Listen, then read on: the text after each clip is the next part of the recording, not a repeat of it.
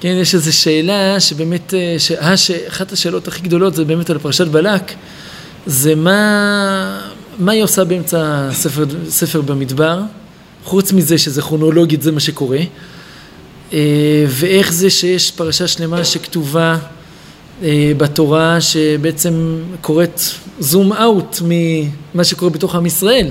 זה בכלל לא קורה באזור של עם ישראל, זה קורה באזור של עם ישראל, אבל זה, זה זמין, לא יודע, עכשיו אה, מה קורה, תככי המלון באיזה, לא יודע, במלון של המלכה אנגליה, את מי זה מעניין?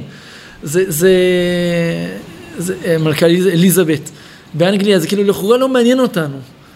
אה, ו, ו, ולא רק זה, גם שם של פרשה ש, שעל שם רשע, שבלק, וכאילו מה, מה, מה זה שייך אה, באמצע התורה, דבר כזה. ועוד יותר, אה, עוד יותר, אני מגביר את השאלה, זה באמת שחז"ל אומרים, אני חושב שזה בבבא בתרא, כן, שמשה רבנו כתב ספרו ו... ו... ופרשת בלעם, נכון? או אני לא זוכר בדיוק את הביטוי. ככה כתוב, ש... ויש גם דעה שאולי איוב גם, אבל כאילו כתוב שמשה רבנו כתב את ספרו ואת פרשת בלק בעצם. וכאילו הגמרא עושה איזה מין הפרדה כזאת, אה, בין, זה כאילו איזה מין משהו מבחוץ. משה רבנו כתב את התורה, והוא גם כתב את הפרשה הזאת. מה זאת אומרת, זה לא חלק מהתורה? מה, למה צריך להגיד את זה? אז אה, טוב, בטח יש המון המון המון תשובות לשאלות ששאלתי. אני רוצה להגיד איזה משהו, משהו, שוב, זה אולי לא עונה על הכל, אבל uh, בעצם פרשת בלק זה הפרשה שמגלה לנו על אהבת השם לעם ישראל שהיא בלי שום uh, גבול ומידה. Uh, באמצע ספר במדבר שכל כולו מתחילתו ועד סופו עוסק בבלגנים שלנו, בחטאים שלנו, בחטא המרגלים, ובקורח ועדתו, ומתאוננים, ומשא ומריבה, ומה יש עוד בהמשך? יש, כאילו, כל, כל הספר, כן, אה, וסוף פרשת בלק, על זה נדבר עוד רגע, כן, עם הבנות מדיין. כלומר, כל הספר עוסק בבלגנים של עם ישראל. והקדוש ברוך הוא לא מוותר לנו, הוא, הוא לא מוותר בכלל. החל מהעונש של חטא המרגלים, החל מכל העונשים של קורח והמתאוננים, מגפות שקורות ועשרות אלפים שמתים על הדבר הזה, או אפילו שש מאות אלף, כן, בסופו של דבר זה מה שחטא המרגלים גבה, זה המחיר של חטא המרגלים, שש מאות אלף אה, הגברים שיצאו ממצרים, אה, שמתים במדבר.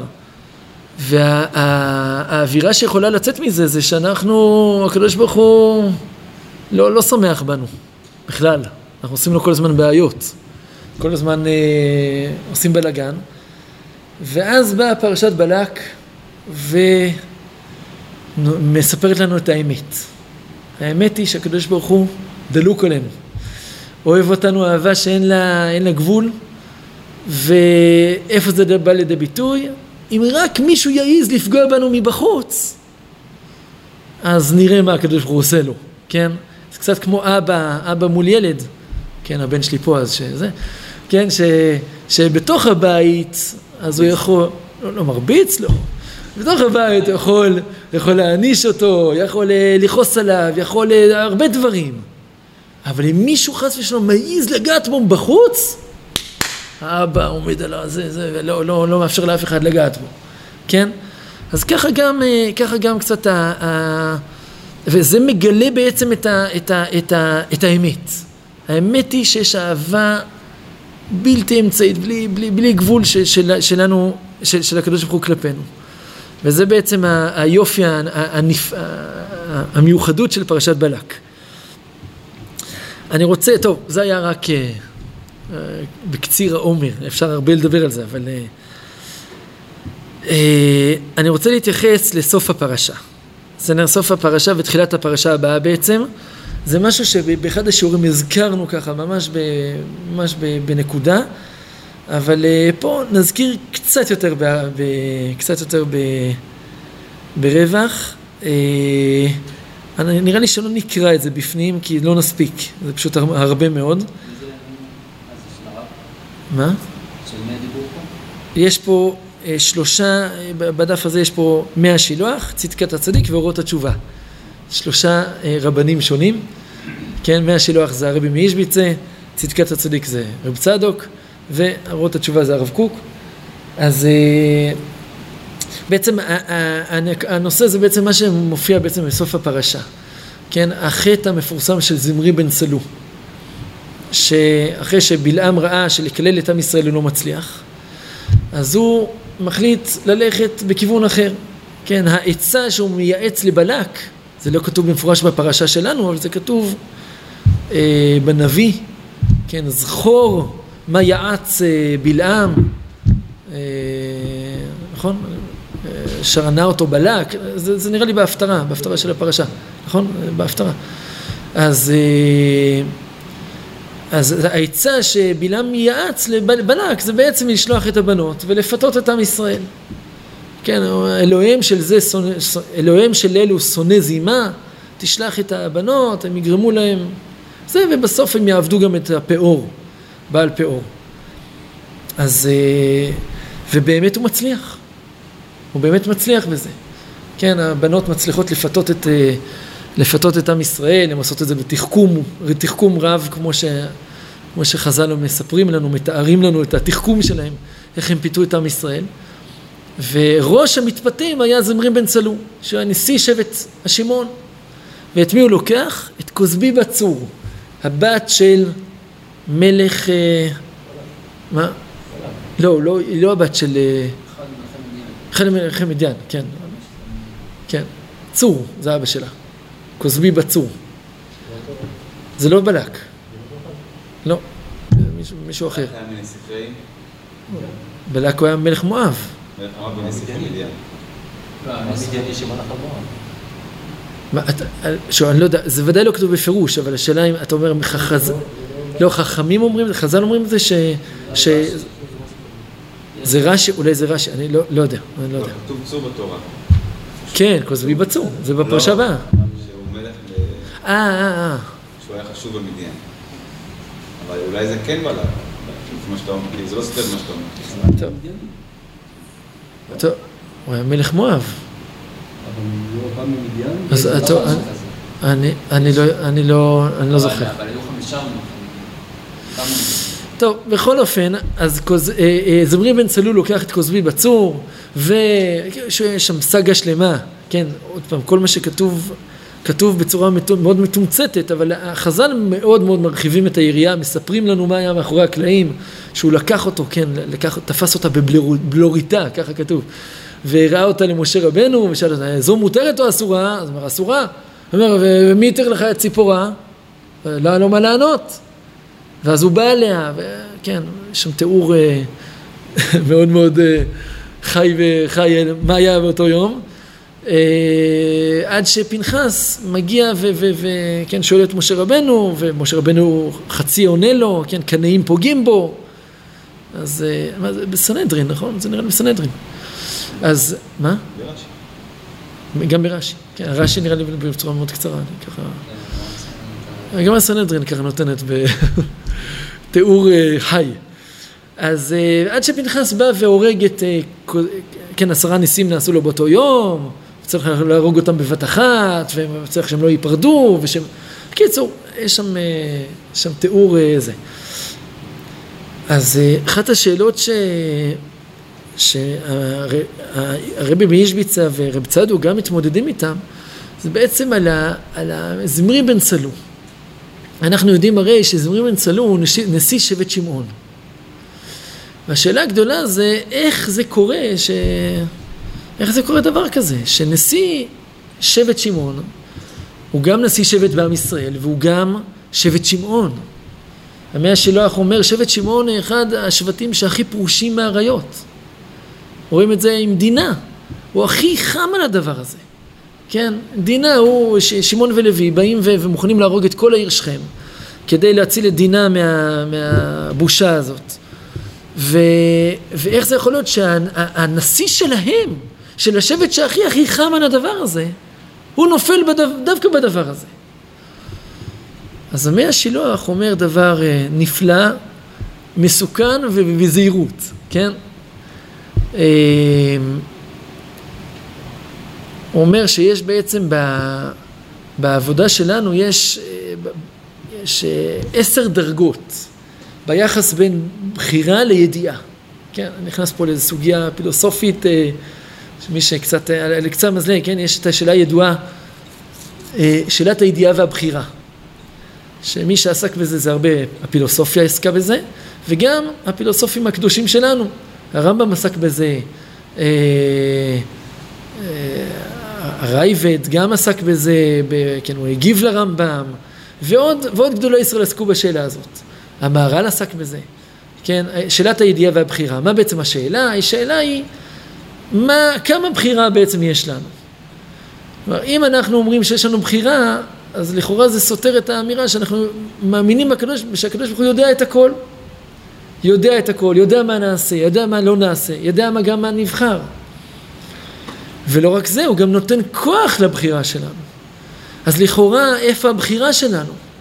אם הקדוש ברוך הוא גם יודע וגם נותן כוח, אז הוא בעצם, הוא זה שעושה את הכל, אז איפה הבחירה שלנו? אז את השאלה הזאת, שאלו אותה הרבה, פעם שמעתי שהרב גד אמר שהשאלה בכלל, אה, זו שאלה שבגלל שהפילוסופים שאלו אותה, אז גם גדולי ישראל היו צריכים לענות עליה. אבל באמת, זו שאלה שבכלל לא מתחילה. זה כמו השאלה ששואלים הרבה פעמים, אוהבים לשאול את השאלה, כן, האם הקדוש ברוך הוא יכול לברוא אבן שלא יכול להרים?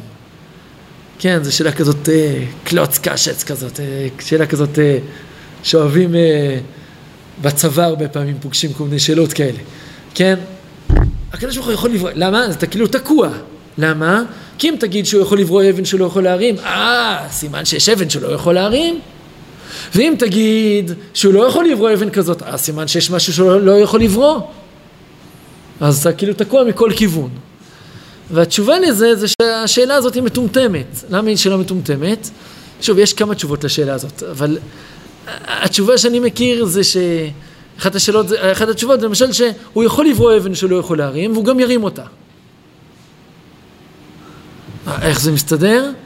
בדיוק כמו שהשאלה מטומטמת, גם התשובה מטומטמת. למה? למה? למה השאלה היא מטומטמת? בגלל שלהגיד יכול ולא יכול על הקדוש ברוך הוא, זה לא רלוונטי. המילה יכול ולא יכול זה, ש... זה, זה מילים אנושיות. ועכשיו לקחת מילים אנושיות ולהלביש את זה על האלוקות, על הקדוש ברוך הוא, זה לא שייך. זה לא מתחיל בכלל. אותו דבר ידיעה והבחירה, ככה הרב גד אמר רצה להגיד. הידיעה והבחירה, להגיד שהקדוש ברוך הוא יודע וממילא נותן כוח וכל מה שאמרנו מקודם, זה להעניש את הקדוש ברוך הוא, להעניש באלף, כן? להפוך אותו להיות אנושי. זה לא רלוונטי, השאלה הזו היא לא רלוונטית. ולכן, אם הפילוסופים הגויים לא היו שואלים את השאלה, לא היינו בכלל נזקקים אליה. לא היינו בכלל נוגעים בה. אלא כיוון שהפילוסופים הגויים התחילו בשאלה הזאת, אז כבר המהר"ל התחיל לענות עליה, והרמב"ם התחיל לענות עליה, וזה כבר נהיה שאלה גם אצלנו. כן, התעסקות, הסוגיה גם אצלנו. והתשובה לזה בצורה פשוטה היא אותה תשובה כמו שאמרנו על האבן שהוא לא יכול לברוא, שהוא לא יכול להרים, שהוא לא זה. ש... וככה גם, ככה גם קצת ה... בעצם זו תשובה ש... זה בעצם כולם עונים את אותה תשובה, גם הרמב"ם עונה עליה בצורה הזאת, וגם האריזה עונה עליה בצורה... כלומר שהידיעה והבחירה זה לא בכלל לא על אותה סקאלה. כלומר, כאילו הרמב"ם רוצה להגיד שאין לנו שום הבנה מה זה אומר הידיעה שלו. זה בעצם מה שאמרנו מקודם, כן? אל תלביש ידיעה על הקדוש ברוך הוא. ידיעה שהיא מושג אנושי, אל תעניש את הקדוש ברוך הוא, אל תלביש לו מושג אנושי במקום שזה לא רלוונטי. והאריזה למשל אומר, שאומר, במקום הידיעה אין בחירה, במקום הבחירה אין ידיעה. מין כזה, הוא עושה הפרדה בין הידיעה והבחירה, זה בכלל לא על אותה סקאלה. זה בעצם אותה תשובה. בעצם אותה תשובה, כולם עונים על, על השאלה הזאת באותו אופן. כלומר, אה, אה, בעצם השאלה לא מתחילה. זה בעצם מה שכולם עונים. ובכל זאת, פה המאה השילוח, שהוא היה הרבה של רב צדוק, כן, הרבה מאישביצה, הוא בכל זאת רוצה להגיד שיש איזה, יש מקום להתעסקות בשאלה הזאת, ורוצה להגיד שגם בעבודת השם, גם ב, ב, ב, בחיים שלנו, השאלה הזאת היא רלוונטית.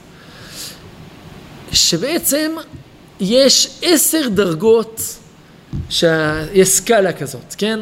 צד אחד יש את הבחירה המוחלטת, צד השני הידיעה המוחלטת. וה, ו, וכל מעשה שלנו יש לו, הוא נמצא איפשהו על הסקאלה הזאת.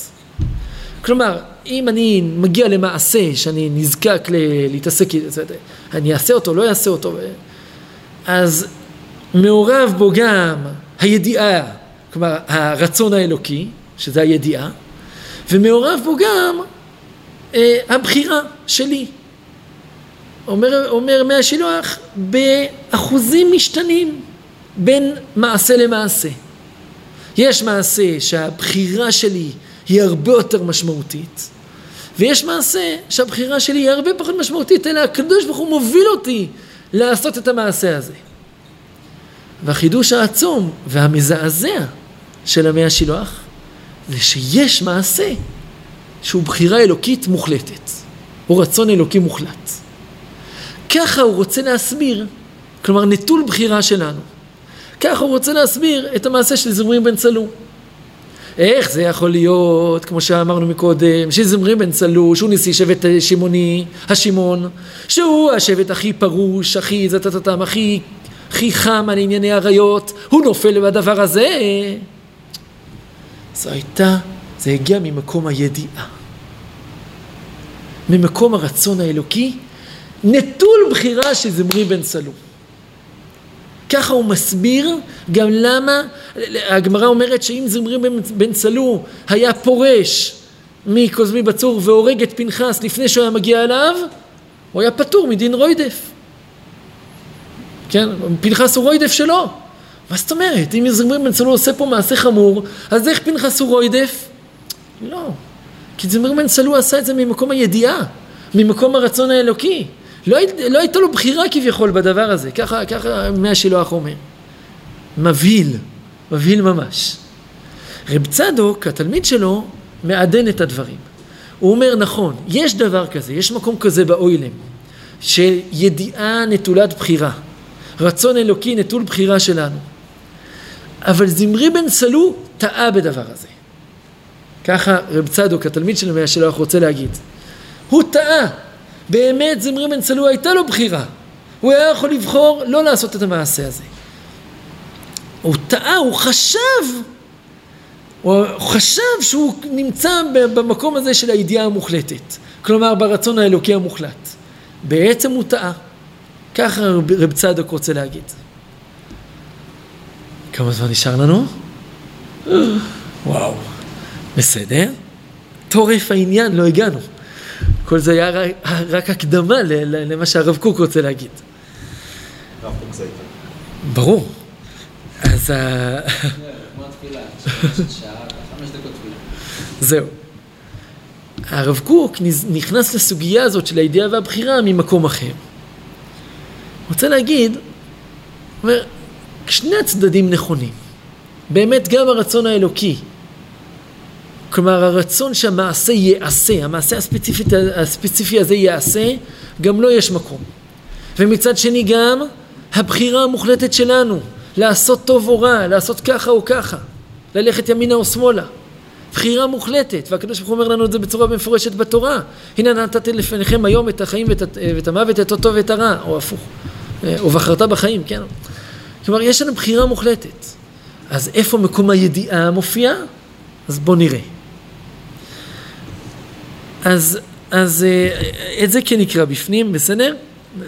בעזרת השם כמה שנספיק, השעון שלי יותר מדויק ויש לי לנו עוד קצת זמן, עוד יותר קצת, יותר זמן. טוב, אז אנחנו באורות התשובה, ט"ז, פרק ט"ז, אות א' עם כוכבית, בסדר? כי יש שם א' בלי כוכבית ויש שם א' עם כוכבית. אז זו פסקה מאוד מאוד מאוד מפורסמת, מאוד מאוד משמעותית ומאוד מאוד בסיסית בתורת הרב. אחד מהיסודות של התשובה ממחשבתו של האדם הוא הכרת האחריות של האדם על מעשיו, שבא מתוך אמונת הבחירה החופשית של האדם. וזהו גם כן תוכן הווידוי המחובר עם מצוות התשובה, שמודה האדם שאין שום עניין אחד שיש להאשימו על החטא ותוצאותיו, כי אם אותו בעצמו. כלומר, אומר הרב קוק, הבסיס, היסוד של התשובה, משם הכל מתחיל, זה הקבלת אחריות על המעשים שלי. אני ואין בלתי אחראי על המעשים שלי. בחירה מוחלטת. בחירה מוחלטת על מה שאני עושה. אני לא יכול, לא יכול להאשים אף אחד בעולם, לא את דודה שלי, לא את סבתא שלי, לא את אמא שלי, לא את החברים שלי, לא את אשתי, לא את הילדים שלי, במה שאני עושה. אני אחראי על המעשים שלי. וגם על התוצאות של, של המעשים שלי. ובזה הוא מברר לעצמו את חופש רצונו ועוצם יכולתו על סדרי חייו ומעשיו. ומתוך כך הוא מפנה לפניו את הדרך לשוב אל השם, לחדש את חייו בסדר הטוב, אשר יכיר שהוא מוצלח בעדו, כאשר ישאב ממקור הדעת ומתחבר לקדושת אור התורה המשיבת נפש. כלומר, אומר הרב קוק, בעצם כשאני מקבל אחריות על המעשים שלי, ואני אומר, כל המעשים שלי, אני אחראי על המעשים שלי, יש פה אמירה אה, קריטית, כי בעצם אומרת שאני אחראי לגמרי אם אני אלך לשם, ואני אחראי לגמרי אם אני אלך לשם. וממילא היכולת שלי לחזור בתשובה היא בידיים שלי. ואין אף אחד בעולם שאני יכול להתעלות עליו. הכל תלוי בי. ואני חופשי ומאושר לעשות מה שאני רוצה. וכמו שחטאתי מרצוני החופשי, החופשי לגמרי, ככה גם החזרה בתשובה שלי יכולה להיעשות בצורה חופשית לגמרי. אז פה הרב קוק שם על השולחן לגמרי לגמרי את המקום של הבחירה. כן, הכל סביב הבחירה, הכל סביב היכולת שלי להחליט על מעשיי, ואין עוד אף אחד בעול, ב, ב, ב, ב, במציאות שאני יכול להתעלות עליו. אבל רגע, ואחרי הידיעה הבהירה, טוב, יש פה משפט עכשיו שהוא הולך להגיד, משפט קצת, צריך, אה, נקרא אותו ככה, ואז, אחרי הידיעה הבהירה, שהשאלה על דבר שני הפכים בנושא אחד, היא רק תכונה יחסית לנו לגבי שכלנו המוגבל, ואינה שייכת כלל בחוק בורא כל, אדון כל החוקים וסיבת כל הסיבות, מקור החוכמה והתבונה, ברוך הוא. כלומר, אחרי שאנחנו מבינים שנשיאת הפכים זה סתירה רק בשכל הקטן שלנו, כלומר דבר והיפוכו זה לא מסתדר לנו כי אנחנו קטנים ויש לנו שכל קטן, לא, לא, לא מבחינת, לא כמותית, אלא איכותית. אנחנו אנושיים. בני אדם, דבר והיפוכו, זה לא מסתדר, זה סתירה. אבל זה רק, זה אצל בני אדם. אבל אצל הקדוש ברוך הוא, הוא נושא הפכים. הוא יכול לקחת דבר, הוא יכול לקחת דבר והיפוכו. ואין פה סתירה, מבחינתו אין סתירה. אז אחרי שאנחנו מבינים את זה, אנחנו לא מבינים איך זה עובד, אנחנו מכירים בזה שלאצל הקדוש ברוך הוא נשיאת הפכים היא בסדר, היא, היא אפשרית, אצלנו היא לא אפשרית, אבל אצל הקדוש ברוך הוא היא אפשרית.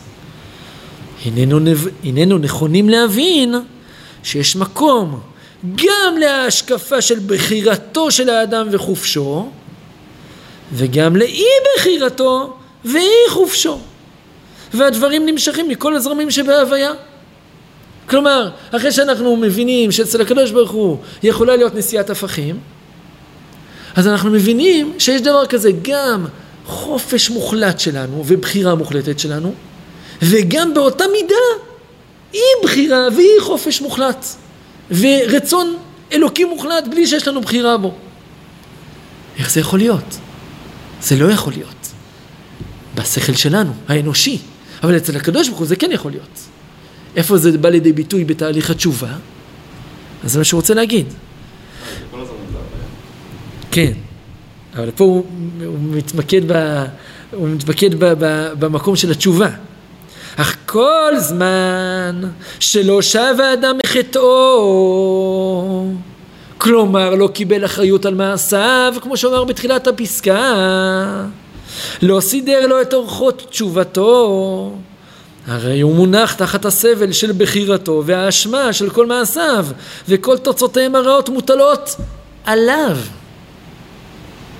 אמנם, אחרי הערת התשובה, מיד נמסרים למפרע כל המגרעות שבחייו וכל המעשים שלגבי ערכו של האדם אינם טובים ותוצאותיהם הן מרות לו, למי הן נמסרות? לרשות גבוה. וכולם נערכים מחוץ ליסוד חופשו ובחירתו, ומצטרפים הם לרשות ההנהגה העליונה, רשות הגבוה, אשר כל מעשינו פעלת. כלומר, בתהליך התשובה בעצם יש פה משהו שהפוך על הפוך. כשאדם מקבל אחריות על מעשיו ואומר חטאתי, אביתי, פשעתי ואומר אני רוצה לשנות את מעשיי ואני מבין שמה שעשיתי זה היה לא בסדר ואני מאשים את עצמי ואין אף אחד בעולם שאני יכול להאשים אותו במה שעשיתי קורה נס מה קורה? ברגע שקיבלת אחריות על מעשיך המעשה יוצא מרשותך, מרשות הבחירה ועובר לרשות גבוה ועובר לרשות הידיעה, לרשות הרצון האלוקי. כלומר, אחרי שאני קיבלתי אחריות על מעשיי ואמרתי אני לא רוצה במעשה הזה, אני רוצה משהו אחר, אני מצטער, אביתי, חטאתי, אביתי, פשעתי, אני רוצה משהו אחר, אני רוצה טוב, אני רוצה ל- ל- לעשות רצ- רצון השם. אז בעצם יש פה מעשה שקרה בעבר, שפיזית אתה עשית אותו. אבל האם המעשה הזה קשור אליך? כרגע לא. הוא היה קשור אליי. אבל כשקיבלתי אחריות על מעשיי ואמרתי אני רוצה לשנות את מעשיי, בעצם בשלב הזה, ברגע הזה, התנתקתי מהמעשה. אני לא חפץ בו, אני לא רוצה אותו. אז המעשה הזה, מה קרה איתו? הוא התנדף? הוא לא התנדף. הוא עבר לרשות גבוה. הוא עבר למקום הידיעה. הוא עבר למקום הרצון האלוקי. כלומר, בעצם מתגלה פה שכביכול הקדוש ברוך הוא, בתוכנית האלוקית הרחבה שלו, העמוקה מן ים, רצה שאתה תעשה את המעשה הזה. איך זה מסתדר עם הבחירה שלי? זה לא מסתדר.